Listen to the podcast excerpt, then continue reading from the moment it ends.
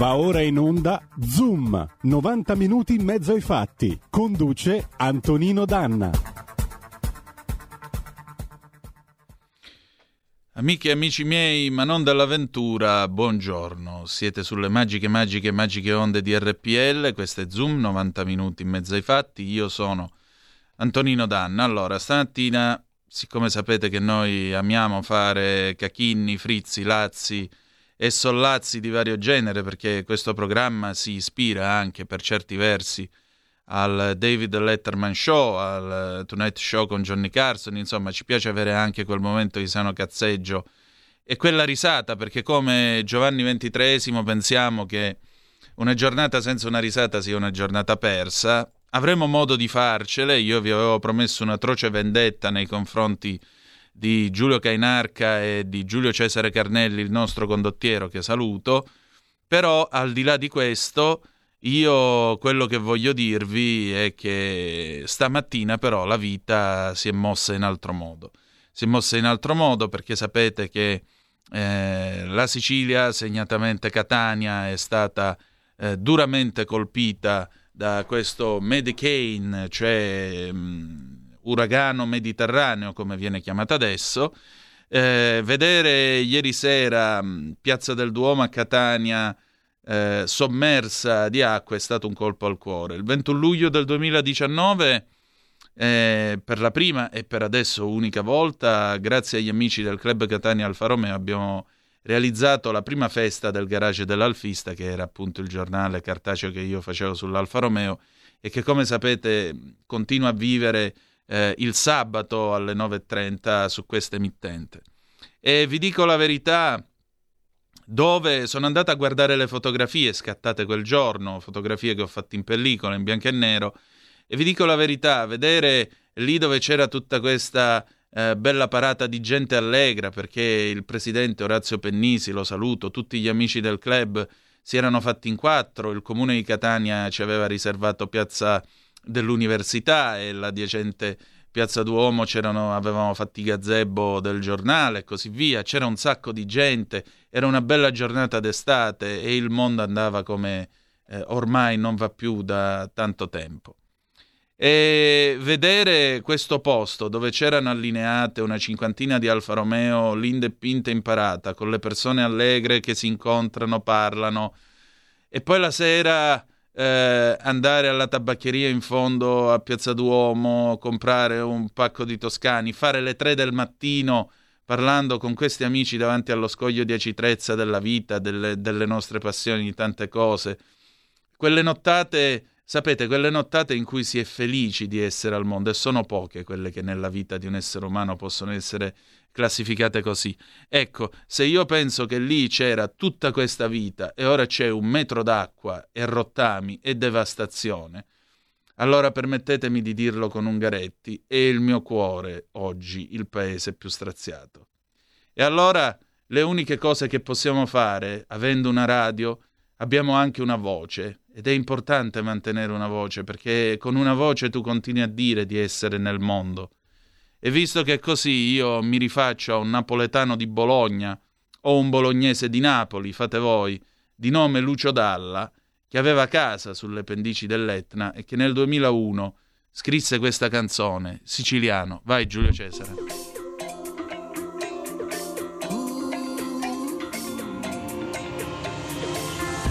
In fiamme scende la collina, ti lavi i piedi e domenica mattina il sole picchia in testa come un assassino, la piazza in festa, la festa del patrono. Il mare scuote il letto e un colare intorno al collo, satelliti nell'aria, caduti tutti intorno. E tra un rosario e un lutto cittadino, mi siedo e aspetto di parlare con qualcuno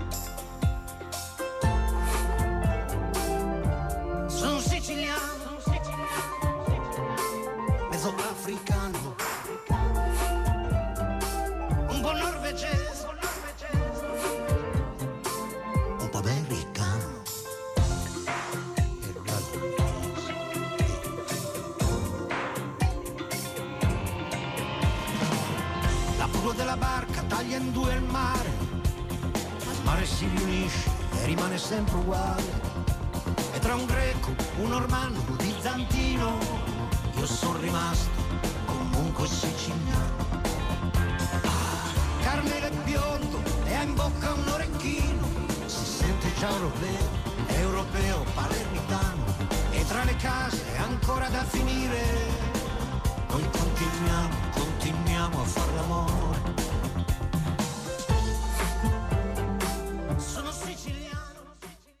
L'amica degli animali con Paola D'Amico. E rieccoci, siete di nuovo sulle magiche, magiche, magiche onde di RPL. Questo è Zoom 90 minuti in mezzo ai fatti. Antonino Danna al microfono con voi. E voglio salutare Paola D'Amico. Buongiorno. Buongiorno Antonino, ti sento molto meglio oggi. Eh sì, abbiamo avuto un avvio un po' toccante, visto che abbiamo parlato di Catania. So che anche tu affondi le tue, parte delle tue radici nell'isola, quindi un giorno. Certo. Eh, che zona, che zona, che paese? Ehm, I nonni paterni, i genitori no, i miei bisnonni erano di Enne Caltanissetta da parte di papà. Ah, proprio di N Caltanissetta città o paesi Esatto. vicini? Penso proprio fosse città. Meraviglia. Poi- Aere- aerea città la definì, se non ricordo male, Mamma Vitaliano Veneta, Brancati. Non tolgo niente a nessuno. Come?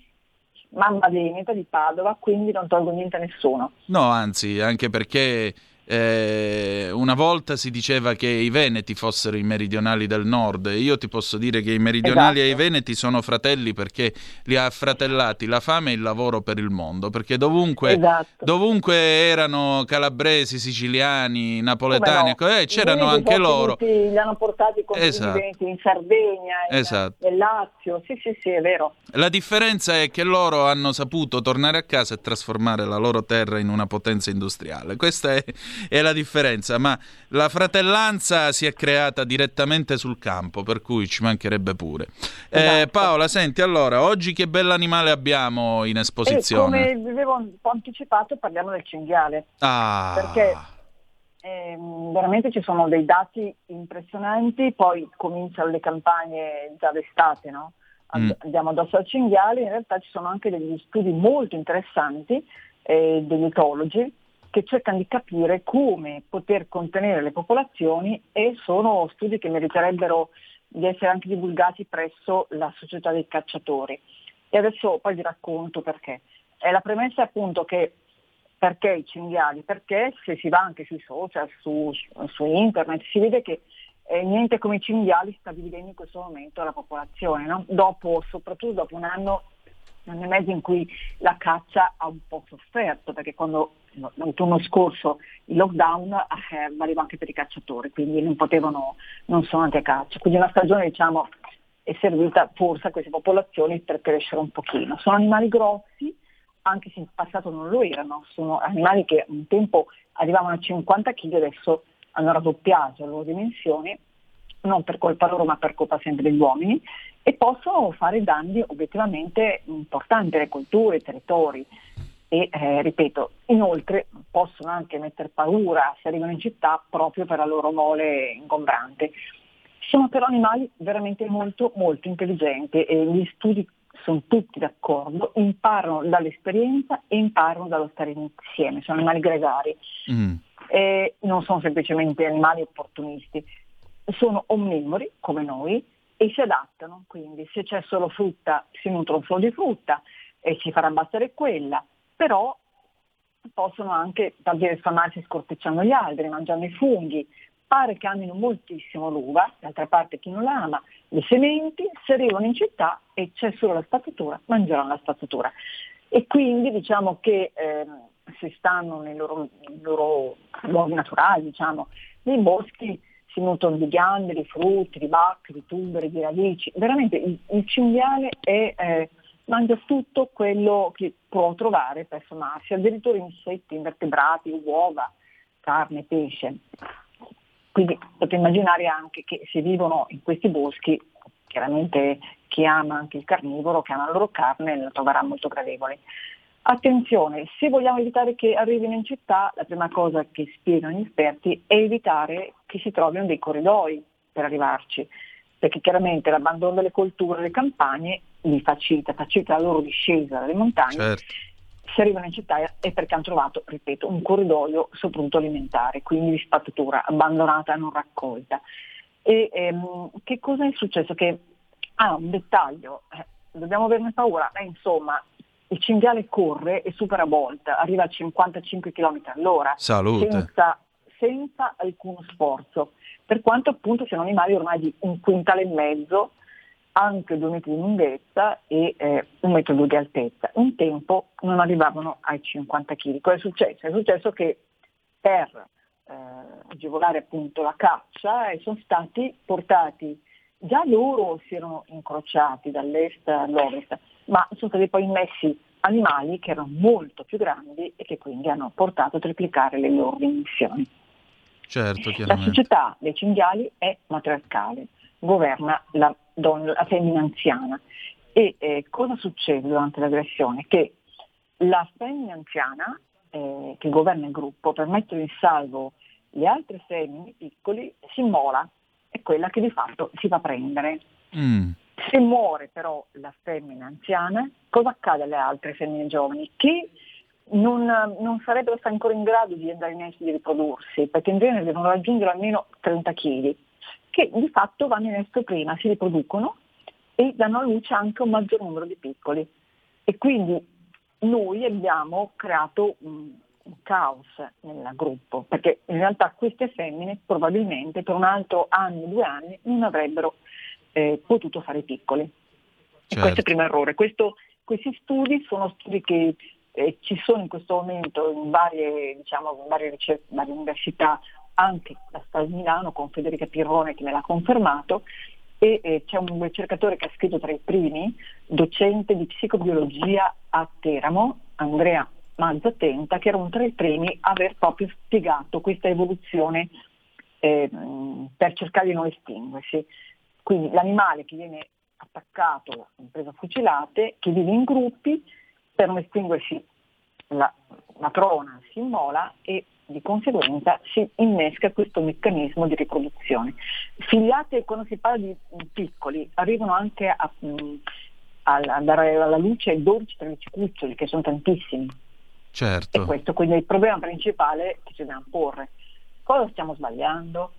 Certo, quest'anno i dati sono impressionanti, si dice, si dice perché ne sono veramente contati che in Italia sono arrivati a 2,3 milioni di esemplari e c'è quel diretti che ha fatto anche tutto il dettaglio degli incidenti, un incidente in 48 ore nelle strade e strade soprattutto provinciali, gli incidenti sarebbero raddoppiati, più che raddoppiati negli ultimi anni, negli ultimi dieci anni, proprio perché eh, questi animali si spostano e ovviamente eh, se si va soprattutto la sera in queste zone provinciali poco abitate, poco illuminate, il rischio di scozzare contro di loro c'è obiettivamente. Senti, ma esatto. come possiamo tenerli sotto controllo? C'è, bella domanda. È quello che tutti si stanno chiedendo. Ci sono una marea di incontri, tavoli, i soliti tavoli, insomma. Si è provato con un anticoncezionale che fa mm. un po' specie perché comunque se tu distribuisci eh, anticoncezionali rischi di colpire anche mh, altre, altre diciamo, popolazioni animali, quindi non è proprio un sistema così selettivo. Ehm, non riesco a trovare una soluzione, se fosse trovata magari sarebbe tanto bello.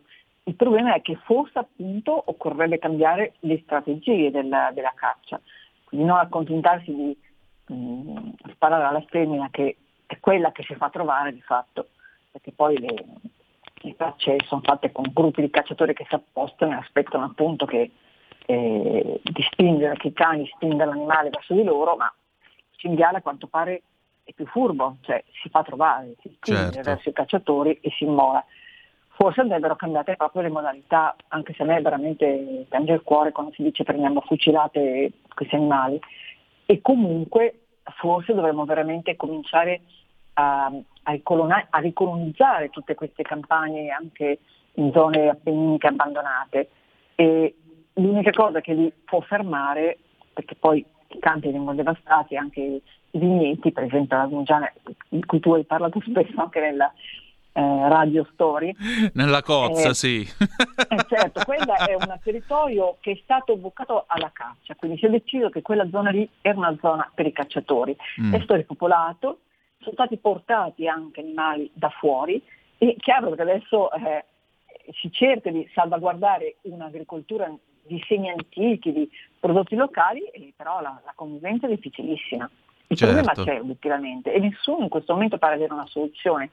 ISPRA ha fatto una fotografia all'Istituto Superiore per la Protezione e la Ricerca Ambientale Nazionale, ha fatto proprio uno studio spiegando la storia, come mai sono aumentati, perché durante la guerra queste popolazioni erano praticamente mh, ridotte in minimi termini.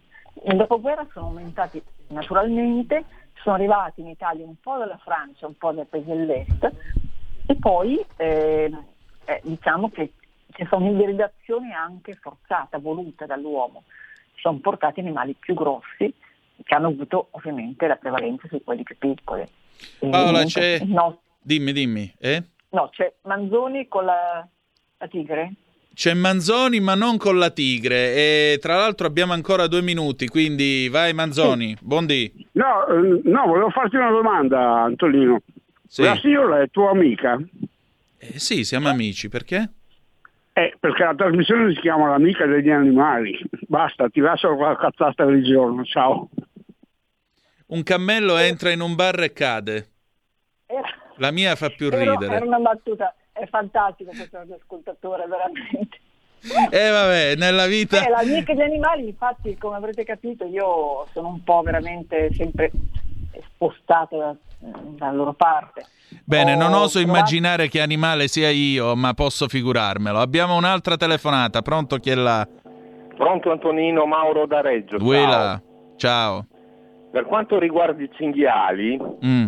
io ti posso dire che eh, viaggiando molto in montagna per tantissimi anni eh, erano presenti diciamo nel 75 sull'Appennino Reggiano non ce n'erano, cominciavano i primi a Berceto, poi via via si sono distribuiti dappertutto. Ora i cinghiali hanno già passato la via Emilia e sono dentro le golene del Po e ci sono andati anche i caprioli. Andiamo e bene. sulla via Emilia tra Reggio Emilia e Parma, nella periferia, ci sono già i lupi e sono presenti già da 5-6 anni.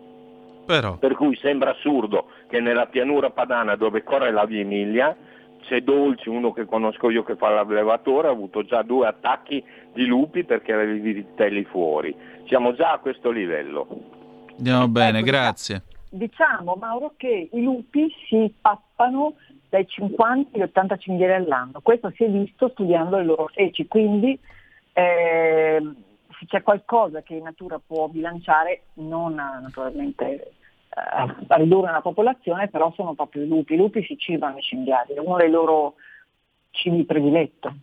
Bene, allora speriamo che insomma, i lupi possano dare una mano a ridurre il numero dei cinghiali. Paola, noi siamo eh, alla fine del nostro spazio, tra poco dobbiamo andare in chiusura. Grazie come ogni mercoledì per la tua presenza, come sempre preziosa l'amica dell'animale che sarei Vabbè, l'amica degli animali ci saluta. Mercoledì prossimo di che cosa parliamo? Pensavo di parlare di gabbiani. Ah, ecco, il grande ritorno dei gabbiani. Ci sta, ci sta. Così mettiamo anche un pezzo, un famoso inedito di Lucio Battisti, Gabbianone, che non si sa se sia, eh, se sia del famoso disco postumo oppure no. Paola, grazie, grazie, per essere stata con noi. Grazie a tutti voi. E allora, noi ring... ciao cara, noi ringraziamo Paola D'Amico.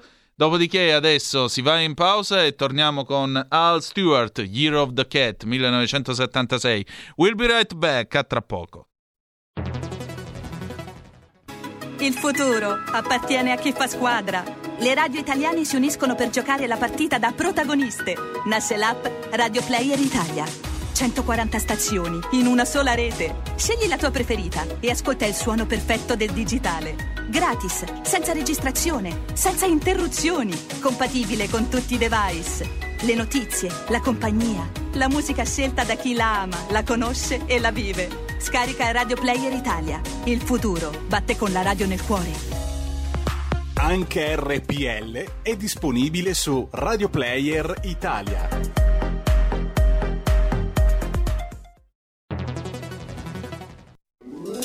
Stai ascoltando RPL. La tua voce libera, senza filtri né censura. La tua radio.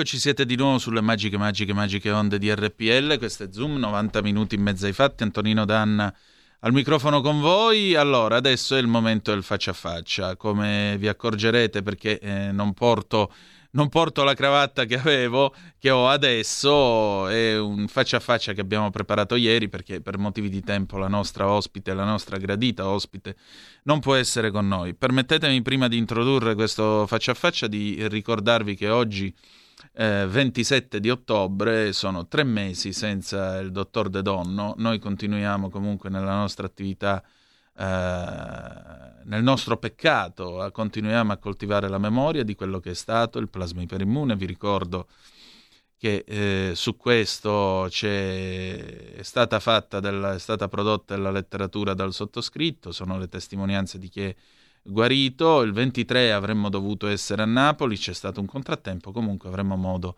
di continuare a portare la nostra testimonianza nel, nel, nostro paese, perché in questo paese ci si dimentica molto in fretta e noi questo vizio invece lo vogliamo coltivare. Passiamo adesso al faccia a faccia. Eh, quest'oggi io vi vorrei proporre una conversazione diversa dal solito perché Veniamo da giornate e da momenti troppo, come possiamo dire, troppo di contrapposizione. L'Italia non è soltanto un paese in cui si discute di Covid e di Green Pass. Per fortuna in Italia c'è ancora della gente in gamba eh, che continua a fare del bene, continua a farlo in silenzio, ha un sogno. Eh, io vi voglio presentare Eloise D'Avanzo, che tra poco ci racconterà il suo sogno in quel di Busto Arsizio, dove vuole allestire un centro per fare della pet therapy, perché ha una bambina autistica, credo che eh, non mancheranno tra gli ascoltatori eh, padri, madri di bambini così eh, straordinari e di conseguenza lei che alleva i ragdoll, che tra l'altro lo diciamo per chi non lo sapesse sono eh, gatti che possono essere adottati da chi è allergico perché i ragdoll non portano, non causano, non stimolano le reazioni allergiche nei bambini o negli adulti.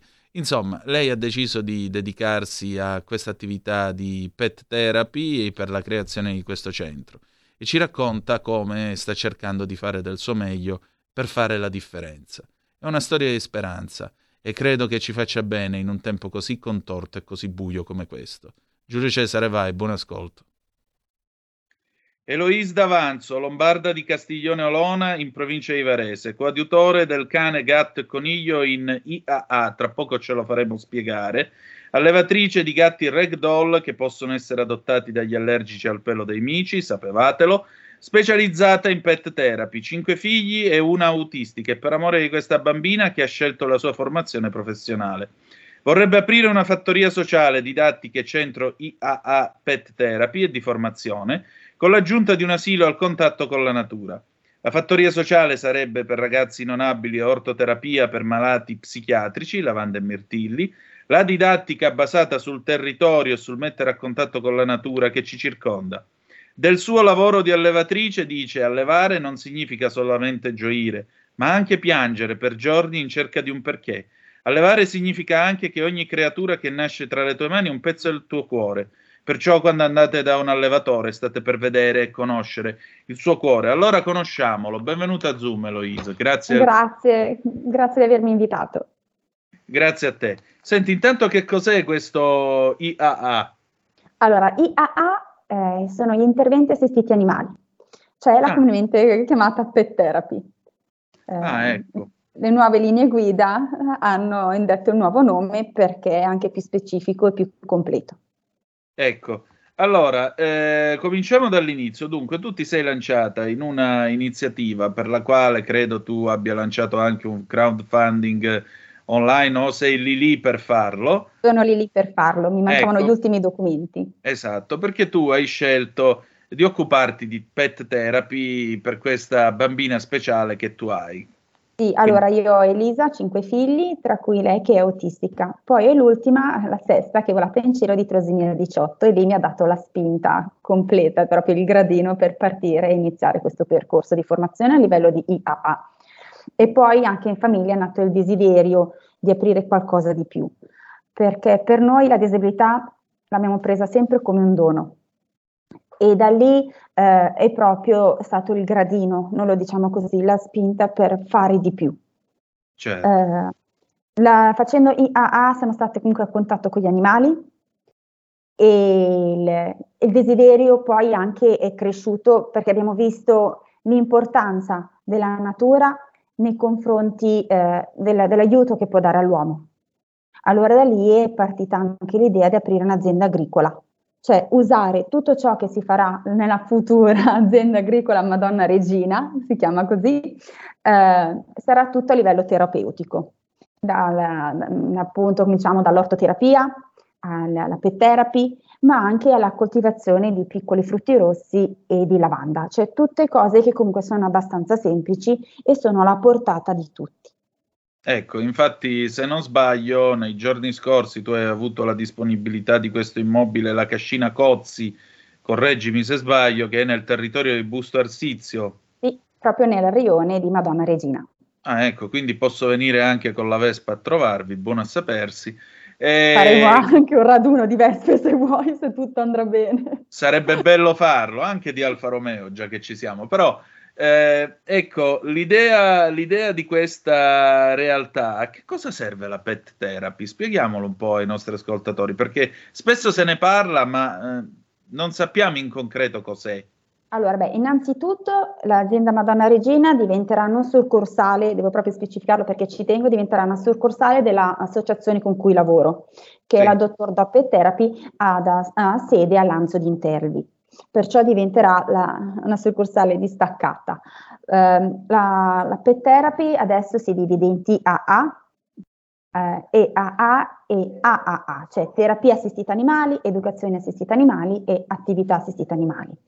Eh, la terapia si fa singola e eh, con, ma comunque con problematiche e patologie abbastanza gravi o appunto comunque singola, eh, magari con DSA o mh, mm, insomma con, comunque con varie patologie.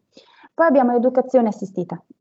L'educazione assistita si fa negli asili, si fa nelle scuole, che ancora in Italia qua non vuole prendere piede. Sono molto rimasti indietro, da tutte le parti si fa pet, anche pet leading, cioè si legge con gli animali, aiuta molto i DSA, ma qua nelle scuole italiane si fa fatica a farli entrare.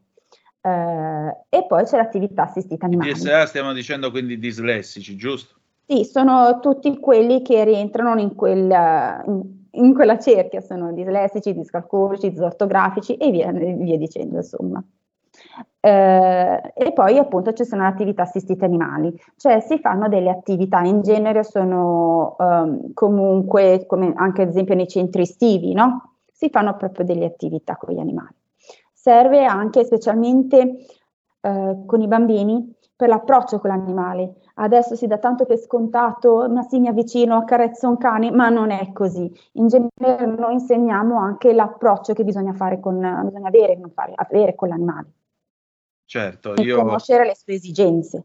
Ecco appunto, anche perché i tempi sono mutati e sono mutati anche i posti. Io ero bambino in Calabria, quindi nelle masserie vedevo eh, gli animali, vedevo i cani, mi si insegnava come avvicinare un cane, a non camminare per esempio dietro un cavallo, perché il cavallo, il mulo o l'asino possono in dialetto azzigliare, cioè eh, diciamo così, provare fastidio perché magari fa troppo caldo o perché magari un tafano le sta, li sta pungendo e così via, e quindi scalciano. Però queste sono tutte cose che voglio dire, se tu cresci in una civiltà, non dico contadina, ma che ancora ha eh, una certa vicinanza col mondo agricolo, con la vita dei campi, un discorso. Qui, diciamo, tra nel cemento, per usare l'espressione del, del ragazzo della via Gluck, è chiaro che i bambini hanno bisogno di essere rialfabetizzati ai campi, oltre che non solo appunto avere la pet therapy, ma mi verrebbe da dire una vera e propria eh, pet education, un'istruzione per l'uso perché sì, il cane e il gatto non è fa parte della, della pet therapy. Mm. Sì, è proprio, è proprio, quello il lavoro della, della, delle pet education, appunto. È quello eh, di far capire. Vai, vai, vai. Educare, di educare, quello sicuramente. Ecco, infatti una delle cose che per esempio sono venute fuori nel corso di questo lockdown è che tanti italiani per combattere la solitudine o qualcuno per farsi la passeggiata attorno all'isolato quando eravamo nei momenti più duri, hanno adottato un cane, un gatto, comunque un animale da compagnia, appunto, un pet.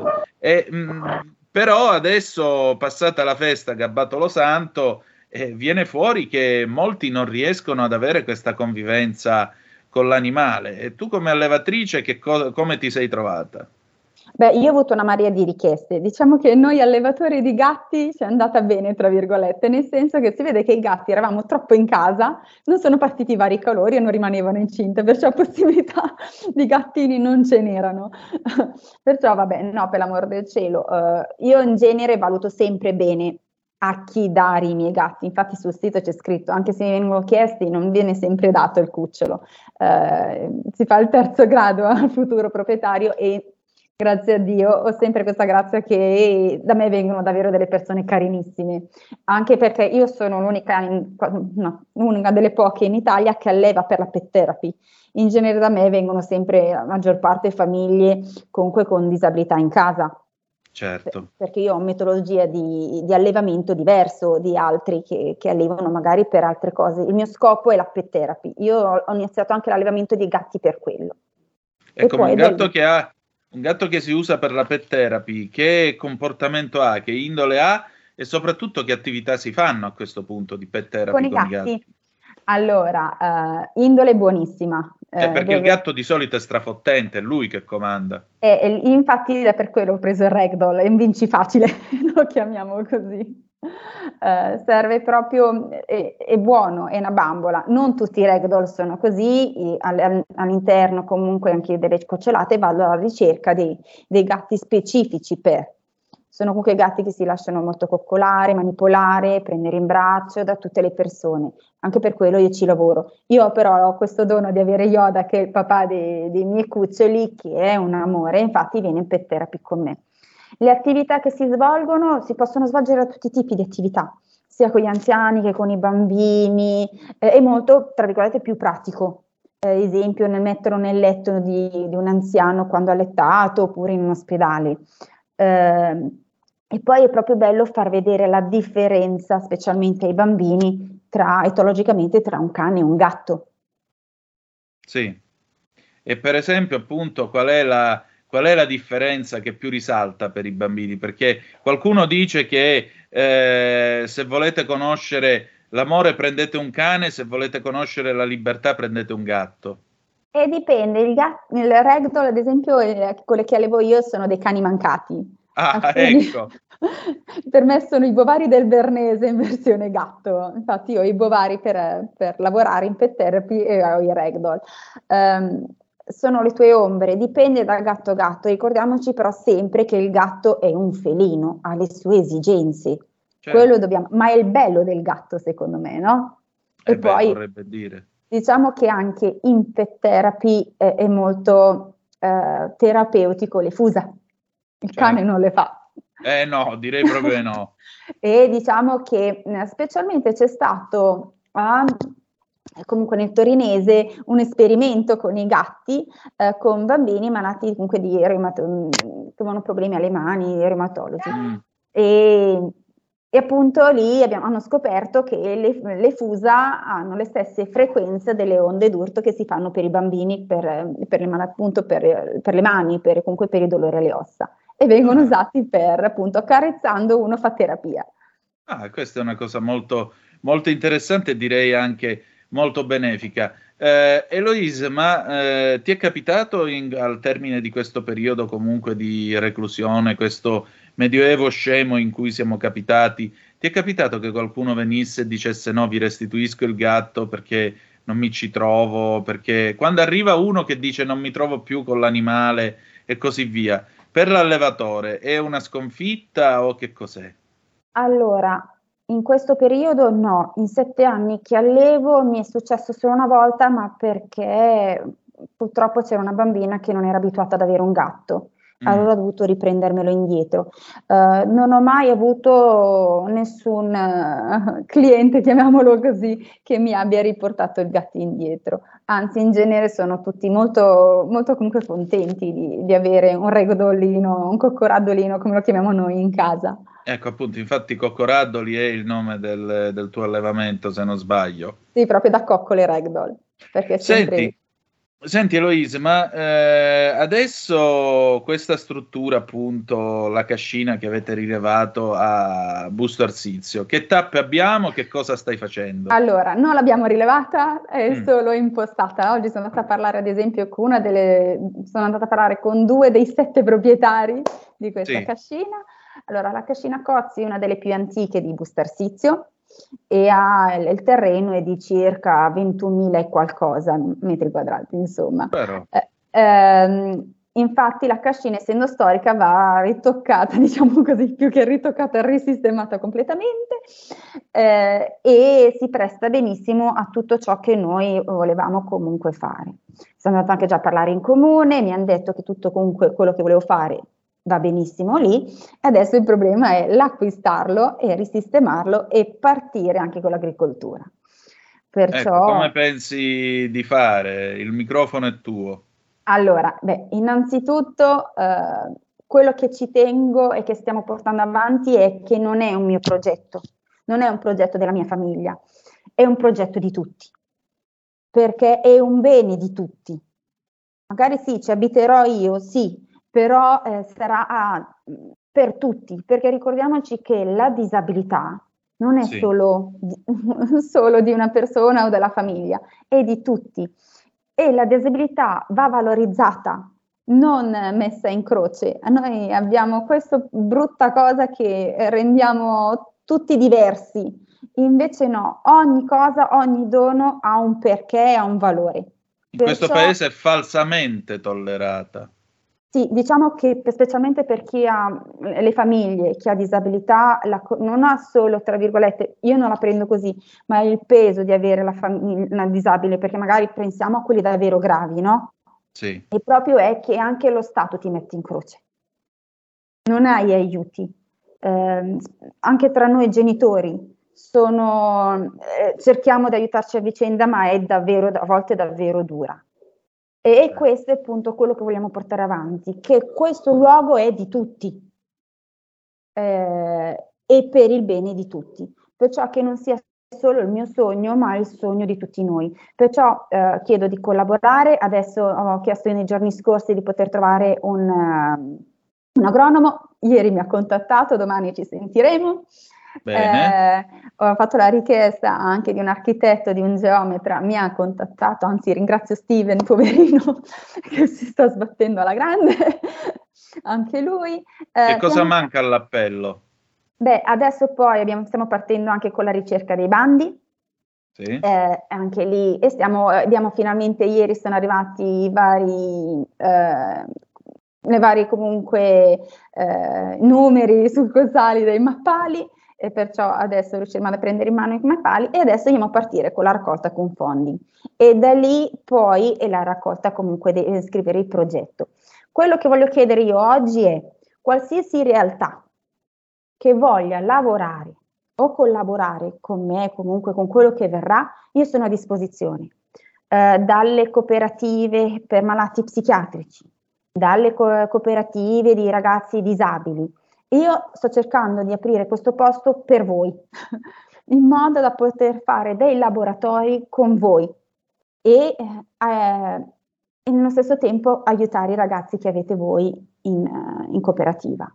Uh, Come ti per... possono contattare? Allora, abbiamo appena fatto un'email che è azienda.agr.soc.madonnaregina chiocciolagmail.com. Perfetto, ripetilo che così me lo segno anch'io, poi lo mettiamo anche nel post della radio. Eh, azienda, punto, ripeti, ripeti che così. Allora, azienda, sì. punto, agr, come agricola, sì. punto, soc, come sociale, sì. Madonna Regina, sempre tutto attaccato? Madonna Regina, tutto attaccato, chiocciola, Quindi soc Madonna Regina. Soc.madonnaregina, chiocciola, gmail.com. Oggi ho contattato anche un'associazione che salva gli animali da, da macello o da comunque bruttafini o comunque si sono fatti male. Ho contattata per dire se volevano collaborare con noi perché comunque gli animali che vorrei usare io in AA.impet era l'idea era quella se riusciamo poi a trovare degli animali che siano conformi perché comunque ricordiamoci che in pet therapy non si può portare animali così, ma devono passare comunque dei test, se siano conformi a ciò che potrebbe servire a noi, saremo i primi a voler portare un bel cavallino del genere, un asinello, qualche animale, animale per andare avanti. Cioè, per me la cosa bella è fare rete, perché tutti hanno un, un dono da, da, poter condividere e perché non, non farlo tutti insieme e unirci?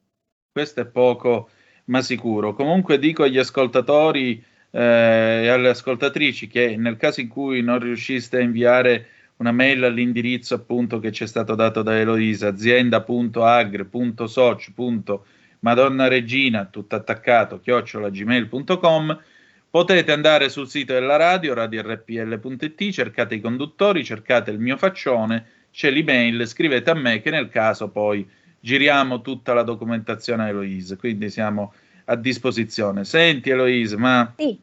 che cosa si impara facendo la pet therapy e che cosa si impara soprattutto quando si ha un figlio così speciale? La prima parola che mi viene da dire è l'amore. Quello è l'amore, è il dare. perché non, non c'è altra parola, riempie tutto. L'amore è tu lo, la carità, l'amore è quello che topre tutto, quello che dà. Non c'è altra parola. È il bello di amare, no? E di poter sì, essere amati, perché poi comunque ritorna questo amore. Il pensiero, io in pet therapy penso sempre che, specialmente che comunque lavoro in RSA, magari può essere l'ultimo sorriso che do. Perciò cosa c'è di più bello? No? Di poter dare il sorriso o l'ultimo sorriso. Non, non c'è paragone, è una cosa che ti riempie il cuore. Beh, verrebbe da ripetere con la preghiera semplice di San Francesco, dove c'è discordia porteremo l'unità e dove c'è disperazione noi porteremo la speranza, che è la eh. cosa più importante in questo tempo così disperato.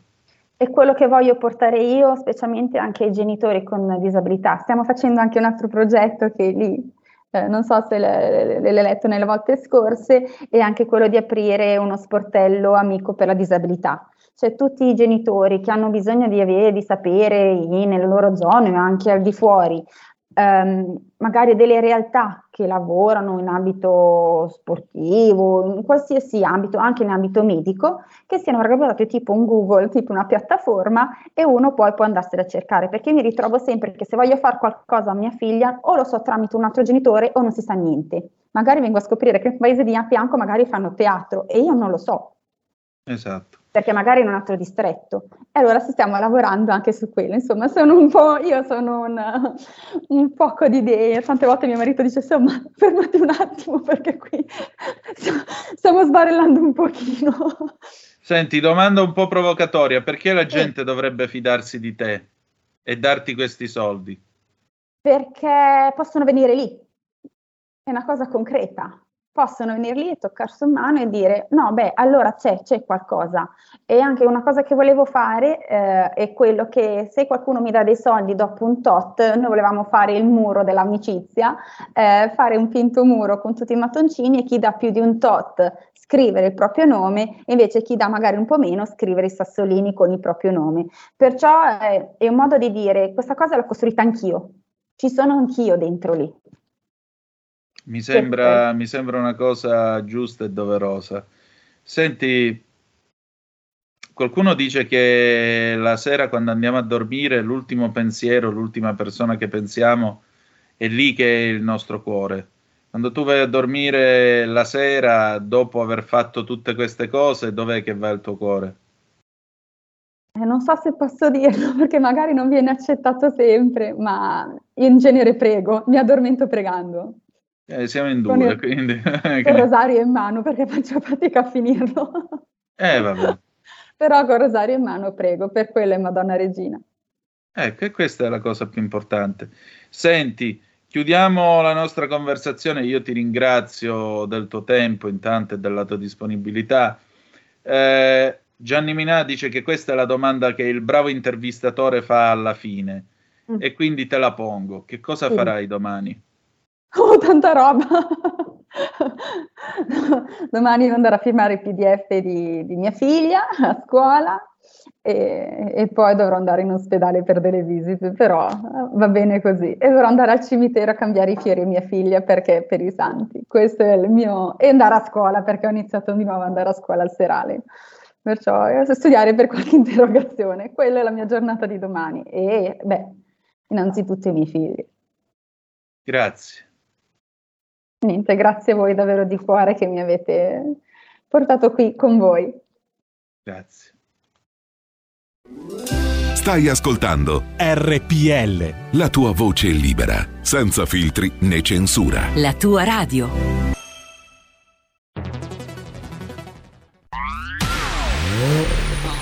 Auto nuova fiammante col suono nuovo. Elda Plus che si sente a tuono. La provi e senti subito com'è che va. Da Plus la tua radio migliorerà. Digital Radio, il suono perfetto. Dub Plus. Anche RPL, la tua radio, è in Digital Radio. Porta con te ovunque RPL la tua radio. Scarica l'applicazione per smartphone o tablet dal tuo store o dal sito radiorpl.it. Cosa aspetti? Ciao, sono Filippo Nardi, sono italo-inglese e 30 anni fa ho scelto l'Italia come mio luogo del cuore, perché qui sto bene, mi sento a casa. Però, dopo 30 anni ci sono ancora tantissime cose che non capisco dell'Italia rispetto all'Inghilterra. E allora, cari nottamboli, vorrei parlarne con voi, conoscere la vostra opinione. Ogni venerdì dalle 21 a mezzanotte su RPL, la tua radio, con London Calling. Vi aspetto. Stay tuned sui nostri canali di RPL, la tua radio.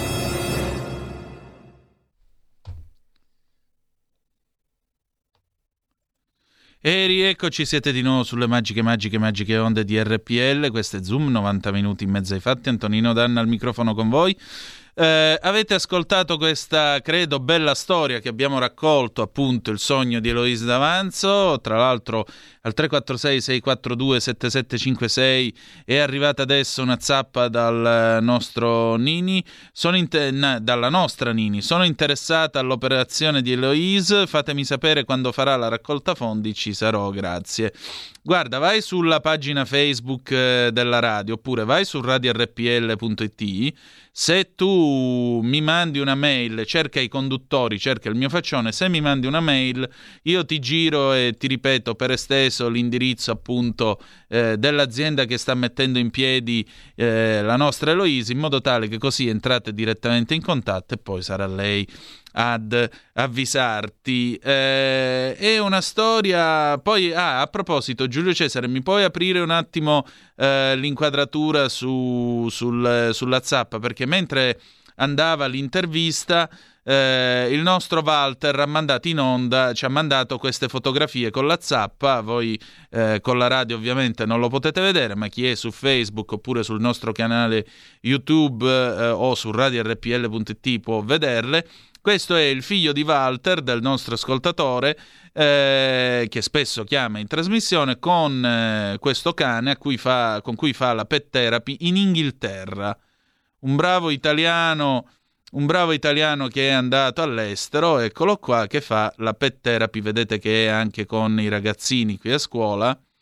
Ecco qua, mi scrive scusa Lego, ma questo è mio figlio che lavora in UK. Perché scusare Lego? Non l'ho capito. Uno deve essere orgoglioso di quello che fanno i figli, deve essere orgoglioso di quello che fa nella sua vita, ci mancherebbe pure. Eh, è aperto l'audio del computer? Allora mandiamo il Manzoni che ha mandato un audio, io ho paura, ma lo mandiamo in onda lo stesso. C'era un disco anni fa che Eloise, Eloise, una cosa così, ma non, mi ricordo il titolo, comunque c'era. Se ti stai riferendo a Perelisa di Alice, vincitrice a Sanremo 1981, Carla Bissi in arte Alice, Perelisa, vuoi vedere che perderò anche te, Perelisa? E poi non è nemmeno bella. Vabbè, eh, no, Eloise è bella anche perché sta facendo qualcosa di bello, ci mancherebbe, per cui le auguriamo tutta tutto il miglior successo per questa operazione. Poi, naturalmente, vi ragguaglieremo su quello che accade. 0266203529 se volete essere dei nostri attraverso il WhatsApp o la zappa che dir si voglia, oppure. Eh, ehm, cioè 0266203529 se volete telefonare oppure 346 642 7756 se volete mandarci le vostre zappe o whatsapp che dir si voglia. Tra l'altro, vi volevo dire, eh, avete visto ieri sera il collegio su Rai 2? Grandissima trasmissione, io sono un fan. Ha ragione Manzoni, fermi tutti. Ha ragione Manzoni, Alberto Lorandi. Ha ragione Manzoni è un brano che si intitola Eloise. Ah, e mo lo cerchiamo. Qui c'è. Qui si è scatenato il dibattito. Giancarlo Polato, eh, mi riapri l'audio del computer che sentiamo che cosa ci ha detto. Ciao Antonino, sono Giancarlo Camionaro di Verona. Comunque ha ragione il Manzoni, c'era un brano che faceva Eloise, Eloise, me lo ricordo anch'io, ma non so di chi era. adesso lo cerchiamo perché eh, può essere che sia di Barry Ryan. Vediamo un attimo, vediamo un attimo. Sì, 1968 sembrerebbe proprio questo. Beh, allora a questo punto lo diamo. Che diamine? Eh, lo mando io? Faccio io da qua? Via. E c'è la pubblicità però, aspetta un attimo che la facciamo saltare. Nel frattempo io ci parlo sopra, eccola qua, Eloise. Bye.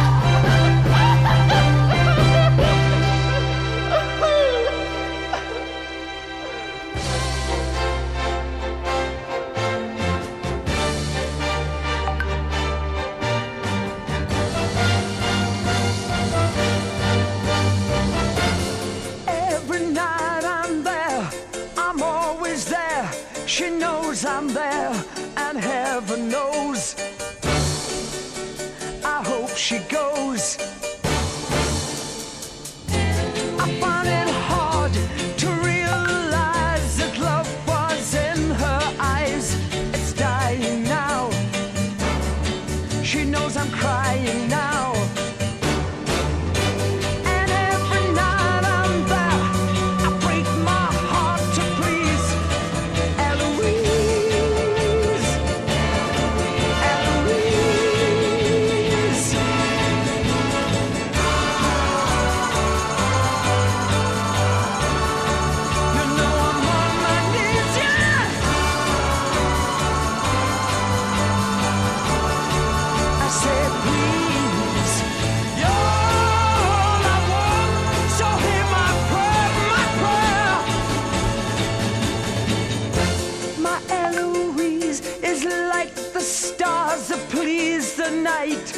Sun that makes the day, that lights the way.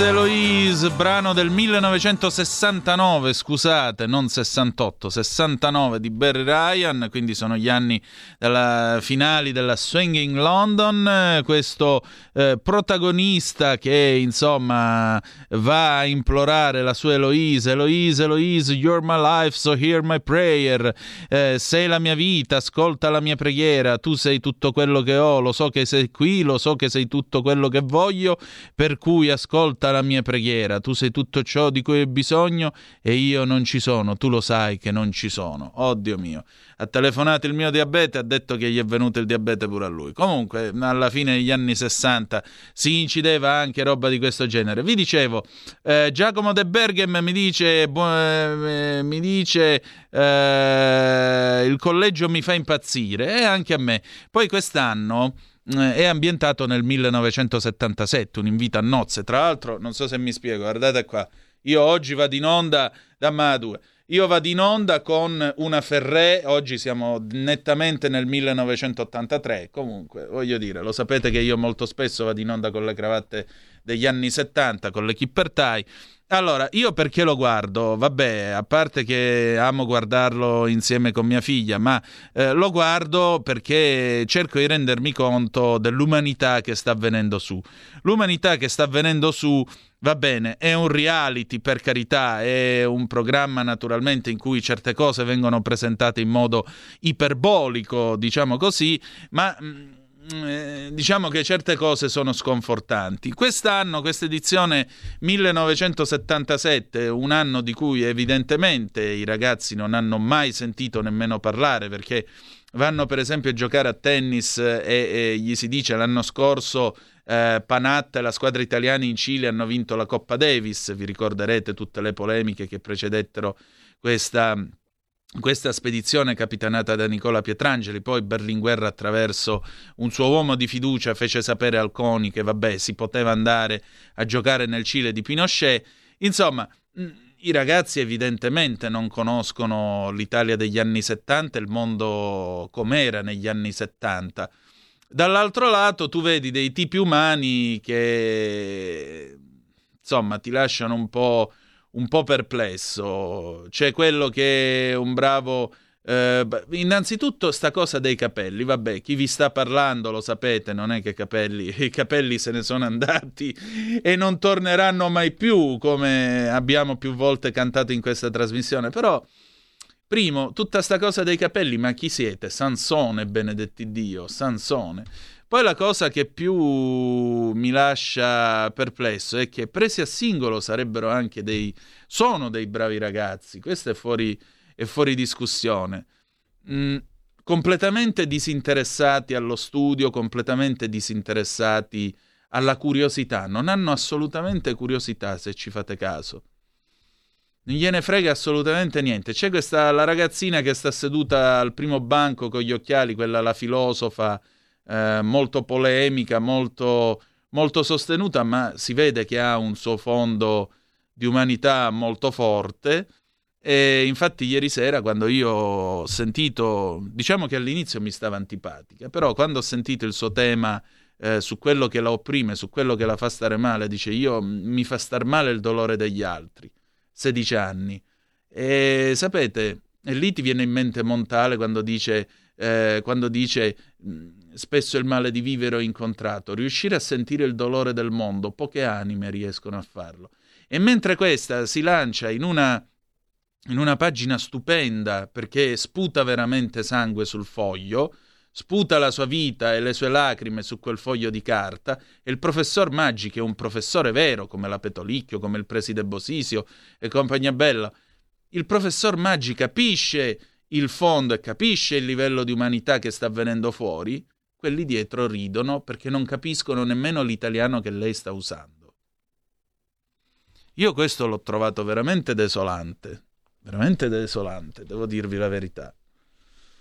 Eh, la cosa che più mi lascia imbarazzato e perplesso, però, non è tanto il fatto di sapere quando è stato, cioè di scoprire che questi non sanno nemmeno quando è morto Giulio Cesare o quando è stata fondata la Repu- quando è stata proclamata la Repubblica Italiana e così via. Non è questo il punto.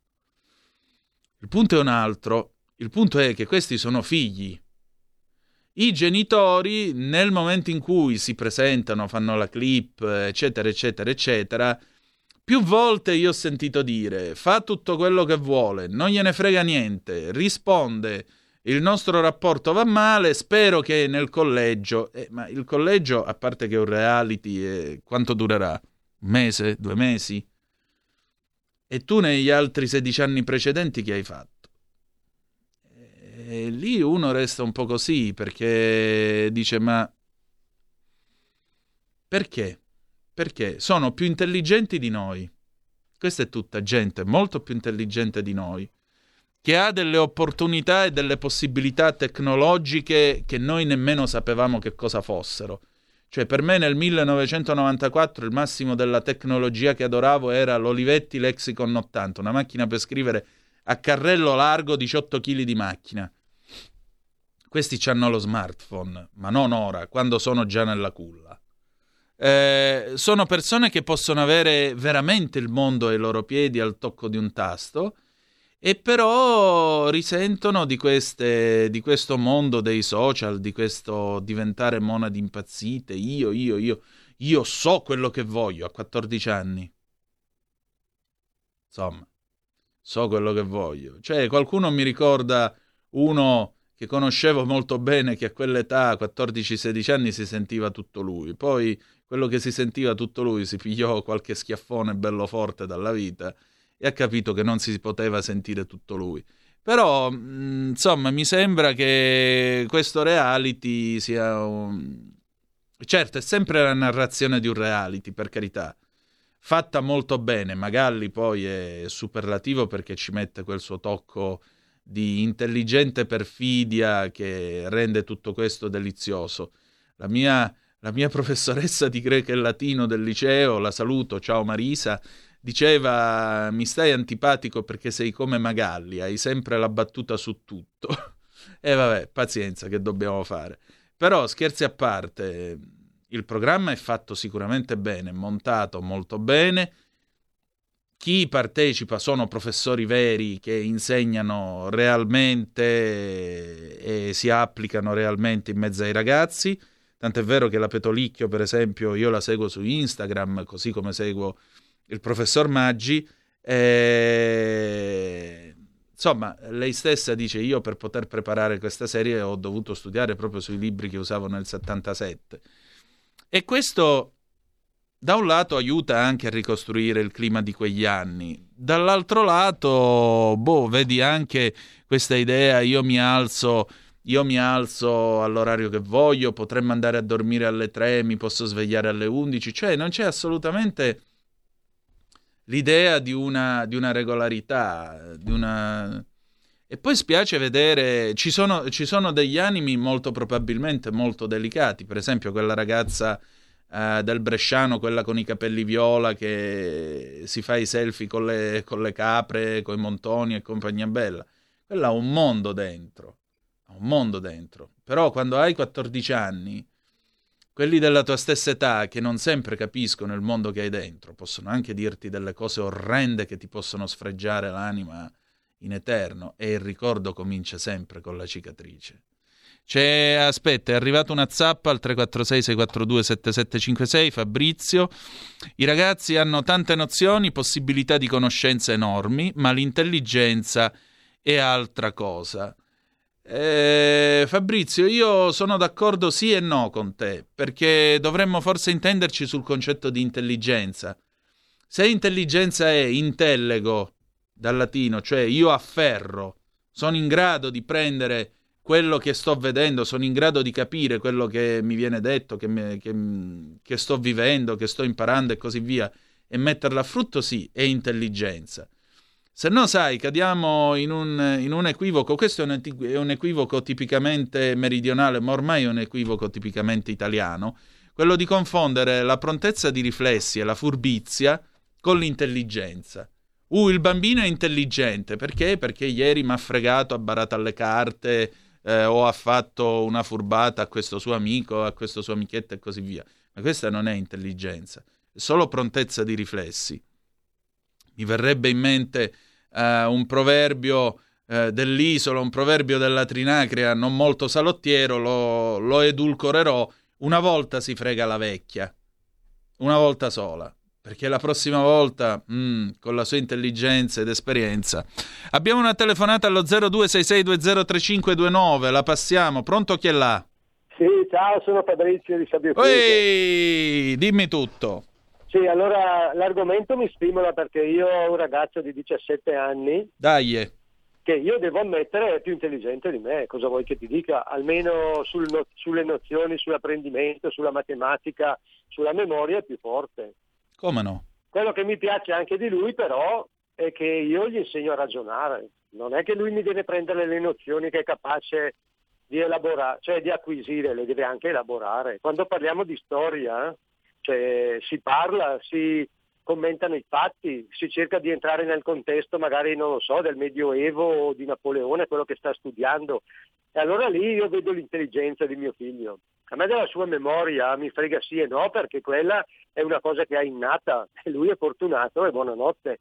Però quello che intendo io di intelligenza è elaborare le nozioni, elaborare le informazioni, cercare di farci un'opinione e entrare nel contesto di quello che tu leggi, di quello che tu apprendi. Certo, intellego, io afferro. Ecco tutto qua. Dopo certo i ragazzi hanno delle possibilità incredibili. Loro entrano in internet, hanno questa informazione che noi ai tempi avevi voglia tu di avere la possibilità. Beh, noi Ecco, avevamo le spero che- enciclopedie. Sì, ecco, io spero che loro che hanno tanta possibilità di imparare, di apprendere, di, come dire, di formarsi bene, abbiano la capacità ecco, di usare bene questo- questa possibilità che noi abbiamo dovuto fare fatica per avere, no? Per, eh, mi ricordo che a me io andavo a cercare i libri, leggevo di tutto, tutto quello che trovavo, cavolo mio figlio schiaccia un bottone, tac. Ecco, questo però, sai, non aiuta perché i libri bisogna imparare ad amarli. Non è che siccome tu hai Wikipedia, quindi hai la risposta a tutto, perché i libri hanno bisogno anche di essere letti, riletti, ritrovati. Eh, sì, sì, sì. eh, per esempio, Io mentre tu stavi... Dimmi. Perché io sono nato, cioè io non ho studiato, però io amo i libri da quando ho finito la terza media. Ecco, io cerco di stimolarlo dicendogli guarda che se leggi una cosa, la leggi bene, è meglio che ascoltare un video o robe del genere. Certamente. No, ecco quello che intendevo io, io spero che questi ragazzi imparino a ragionare con la loro testa e cercare di comprendere la realtà, non lo so, per quello che è, non per quello che la descrivono gli altri. Ecco, dopo... Ecco, Eh, ragionare hanno con la propria testa, hai opportunità, messo... ecco. Esatto, sì, ma già negli anni 60, a me, io ricordo a me diedero, eh, nel lontano che anno era, il 95-96, a me diedero un tema partendo da una frase di Martin Luther King e Martin Luther King diceva non conformatevi, perché è lì che vi annullate. Sì, sì, sì, E- ed è così, bello. e anche questa è la violenza. La violenza Sì. è anche questo, perché? Perché la pensiamo tutti allo stesso modo e tu che non la pensi come noi sei la pecora nera. Questa è la No, violenza, no. Perché è più sottile ragione, delle perché Io mio mazzate. figlio insegno sempre una cosa, quando hai una discussione in aula con le professoresse o col professore così, ecco tu cerca di capire bene di cosa sta parlando e poi se hai qualcosa da dire dillo, ma non essere conformista, non avere paura. No, Perché se assolutamente tu parli ed esponi le tue idee è col confronto delle idee che migliori, Esatto. non è adattandoti alle idee degli altri o della maggioranza che diventi migliore. Poi Esatto. se l'hai sbagliata l'idea, vabbè, puoi pensarci su e puoi migliorarti, no?